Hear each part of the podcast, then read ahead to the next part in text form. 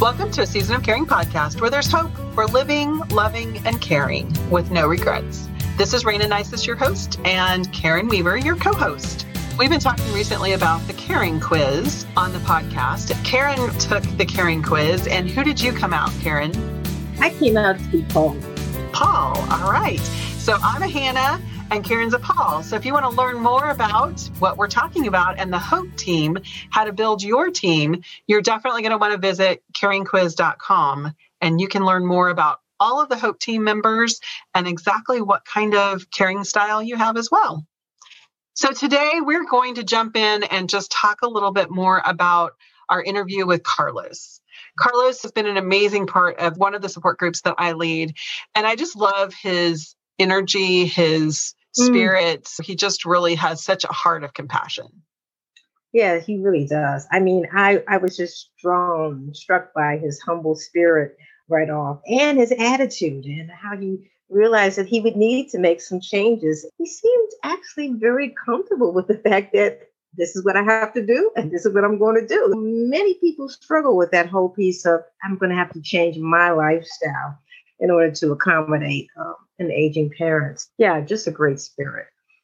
And I think it's been a struggle for him. And that's been one of the things that's so beautiful is he knows he's still in process, but he can look back and say, I have been able to let go of some things that I thought were really important and been able to embrace this season and really allow it to bring about the change and the improvement in, like he said, his character, his faith, just all yeah. of those things. Yeah. And, and I think it was really neat how he recognized up front that there was a connection between change and grief because he, he understood that he was grieving being able to do what he used to do. He said, I can't go where I want to go now and do what I want to do. I can't just pick up. He said, and it's really different than having a child. And a lot of times people don't think about that, that the fact that you have children, but you can like take them along. You can't always do that with the same ease when you have an aging parent. I was just very struck by how he just was able to surrender and really prepare for what was needed um, at that time and not could he put himself first and what he needed first. In fact, he sounded like a coach, if you ask me, you know, when he started talking about his mindset and, and his desire to do things. I mean, I really started to think he really has the mindset of a coach and his being able to shift at the moment and shift for the season that he was in. So it, it was really nice to see how he was trying to execute his wishes for his dad. The other thing I, that really struck me is like most people don't have the important conversations really until it's almost too late. I know my parents never would have a conversation about aging or preparing for end of life issues because it was almost a mindset of if we don't talk about it, it's really not going to happen. Mm-hmm. so it was it was always a, a struggle for me because I knew that that was just an unrealistic way of looking at things. And then, of course, when you get to that point, most of the time you're in a situation where it's not appropriate to have the conversation because there's too many other things going on, or they're not able to have mm-hmm. conversations about what is important.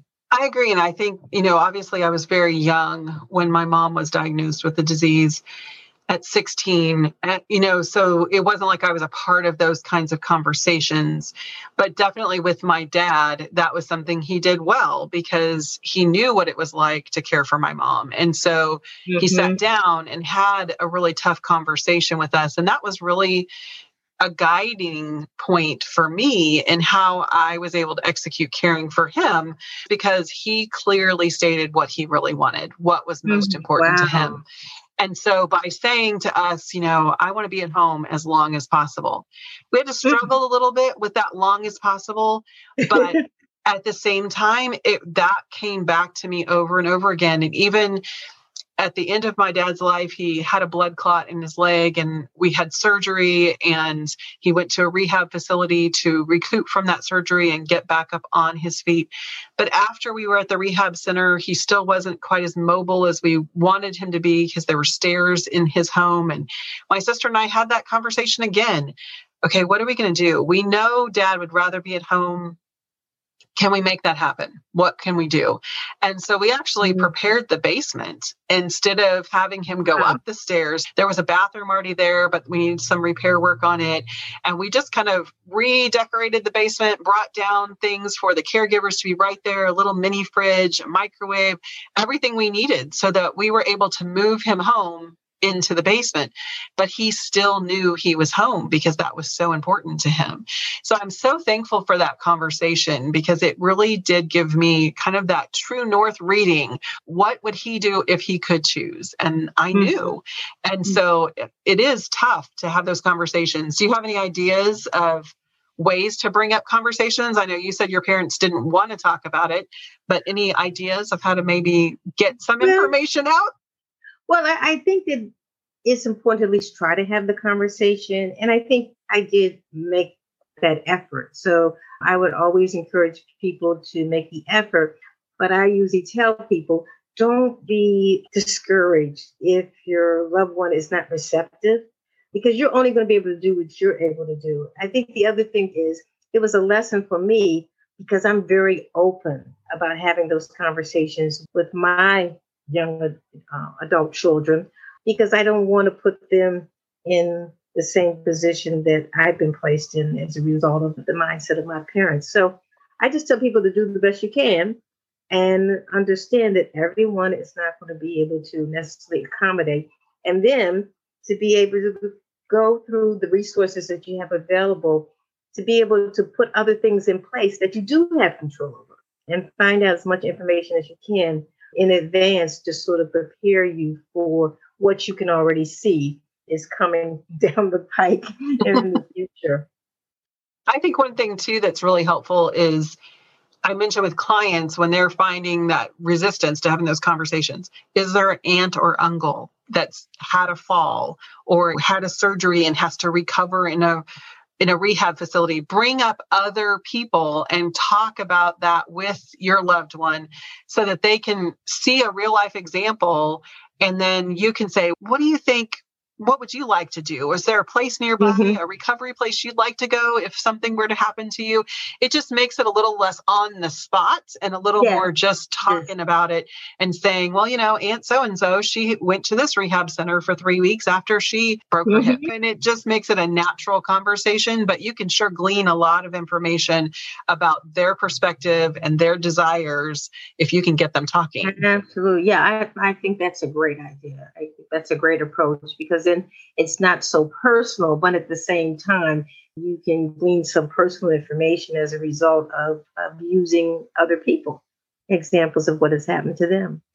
And while we're talking about that, what about the whole life lesson piece? Wow, I was just so struck by him when he talked about his family and love and how his parents and family had put all this in place for him to know that, you know, this is what you do for family. And mm-hmm. how he mm-hmm. was passing that lesson, that legacy on to his daughter. What a huge thing to do. And what a great gift to give someone so that they too would know what to do later on in life if they needed to care for their parent. Mm-hmm. It's, it's sort of like you're modeling what's going on. And I think we always say it's not what you say, it's really what you do.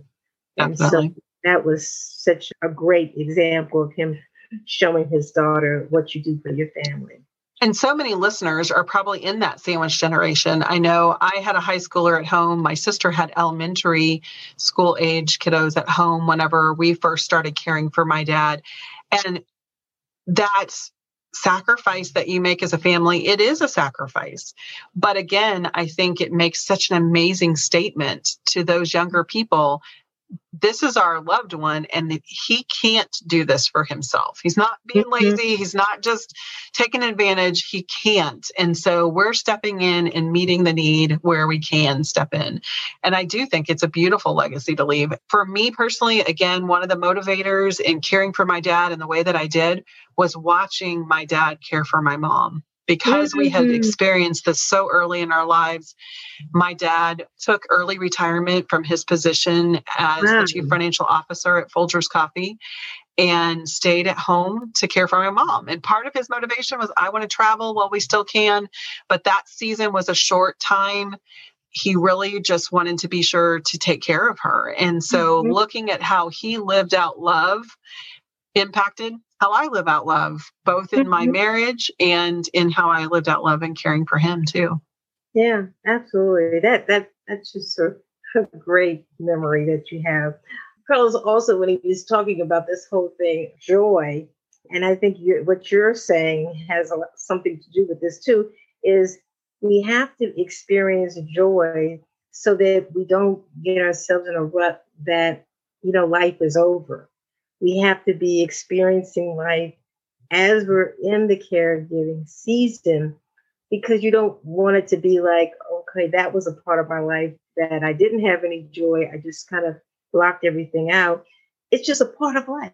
It just mm-hmm. all goes together. And I, I really appreciated how he embraced this and the idea that you can't put joy on hold. You have to still live. I mean, he was a man. And I was like, wow, I'm, I'm used to women having this kind of, you know, compassion. But I, was, I was really very struck by him being a male and his sense of compassion that he expressed about the journey. One of the things that so impressed me about Carlos and how he cares for his dad, they live in California and you know, the weather's nicer there than it is in Kansas. And one day he was sharing that his dad loved to be outside and they loved to get out and do things, but he was finding some of those regular activities weren't working as well as they had in the past. And he bought a bicycle built for two.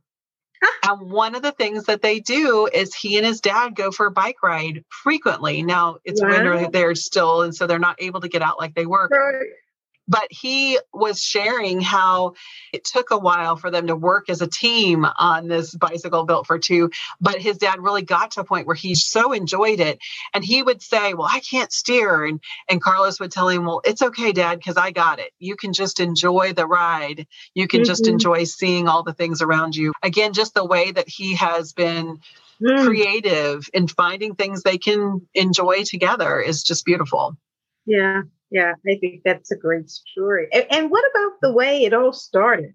Mm. I loved when he shared his story about how he first found out that something was happening with his dad that wasn't quite right.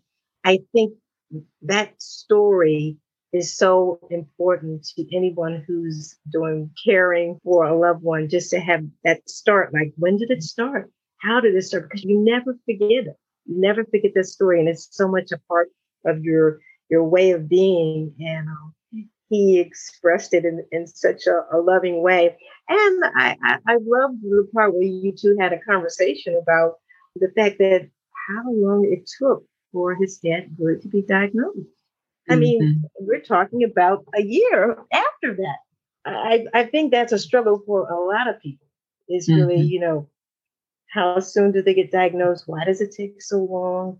Why are doctors so afraid to actually say your loved one has Alzheimer's, your loved one has dementia. What what is that all about? I don't, I don't know. I guess I think of it as the fact that they don't have hope to offer with the diagnosis. Mm. When you receive a diagnosis of cancer, there's chemo, there's all these things that they feel like there's still hope that we can fight this together. But I think the diagnosis of Alzheimer's, because the medications are not there yet to really help us see hope in the end, that I do feel like they're struggle with that. And even the medications that are out there, many of them are just not effective. And so even as the doctors are offering that, they know they know that it's a tough road that's going to be coming and i think they're just hesitant to do that mm-hmm. Mm-hmm. Yeah, I can understand that. And I, I think with like my dad, his doctor has known him for many years and they have a relationship. And so I think it is difficult to really come to the reality that this is something I really can't fix. So coming to grips with saying, I think your father has Alzheimer's. I always like the way my dad's doctor actually speaks directly to my dad and mm-hmm. tells him. And mm-hmm. and then he tells me what's going on. But I think that's also difficult for them as a doctor because they're people too.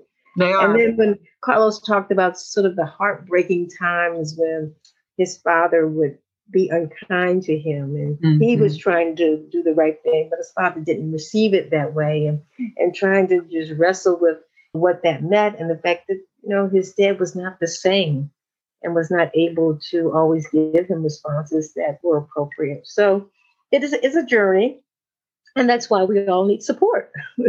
Definitely. And the challenge of the behavior we hear that a lot more with dementias and and those types of illnesses. But even when you fall and you're just in pain a lot if mm-hmm. your loved one isn't mentally struggling they still could be the pain level could be high and they might be unkind because they're just at the end of their rope. And right. so I think it can be difficult no matter what your loved one's struggling with for them to always be kind. And we want them to be, but sometimes they're just not. And so it is hard and it does wound us as people that love them. But I think, again, just realizing that there's a lot more going on on their end and mm-hmm. they aren't experiencing the same season as we are. They're experiencing it from their own side of new limitations, new struggles, sometimes constant struggles or mm-hmm. ongoing pain. It can just be really difficult. Absolutely. Well, maybe that's why Carlos said he was involved in five support groups. I thought that was a bit much, but I'm like, how does he have time to be a part of five support groups? But I did like the the, the reference to the poem group. Mm-hmm. I guess when you write poems to sort of express feelings that you have as a caregiver or things that you're struggling with, I, I thought that was a nice new way of offering support to the caregiver community for sure. But I think for Carlos, those five different support groups bring different people into his life. And yes. so many times as caregivers, there is isolation. And obviously in COVID, there's even more isolation than before. But caregiving can be very isolating. And those connections are just allowing him to find that support in different relationships that he wouldn't be able to find right outside of his door, you know, with his neighbor or even a family member because they're not experiencing it the same way he is. So I know that he draws a lot of strength from that. Absolutely. And I love the way you summed it up, you know, talking about, you know, you're not alone, find resources, the seasons will change. This can be difficult, but take one step at a time. And I, I think that was a, a great way to, to sum it up for those out there who are caring for their aging parents. And it made me think of your book again. You're offering some support. Tell us a little bit about your book. So I'm really excited to be able to share part of my family's story. Obviously, not all of it because there's years of it, but just being able to give some specific tips and tricks on how we manage things like doctor's appointments, medication management, personalities, staffing, and then the other side of it, not just those practical pieces of outside things, but also the inside stuff. Part mm-hmm. of what mm-hmm. you've talked about with Carlos is I can tell he's done the work for himself. Yeah. Of why is this important? Who am I as a person? How am I going to make these decisions based off of our family's values and those important pieces? And I found that same thing to be true in my caring season, really getting into my values and making decisions based on those things. And I share um, some processes and tools that I use to do that in my book as well. Mm-hmm. Well, that's great. I highly recommend it because everyone in this season needs support. You can't do it alone. You may think you can do it alone at first, but I guarantee you, somewhere along the line, you will need support. So it's it's better to start identifying what that looks like sooner than later. Definitely. And, and I love that part of what he talks about with the five different groups is there are so many different ways to get support yeah. from one on one coaching to counseling to support groups to reading things. You know, Carlos talks a lot about educating himself about the disease and how to handle those things. You have to embrace those things in different ways that work best for you. So finding support in whatever it is that works for you is really one of the most important things you can do in this season. Absolutely.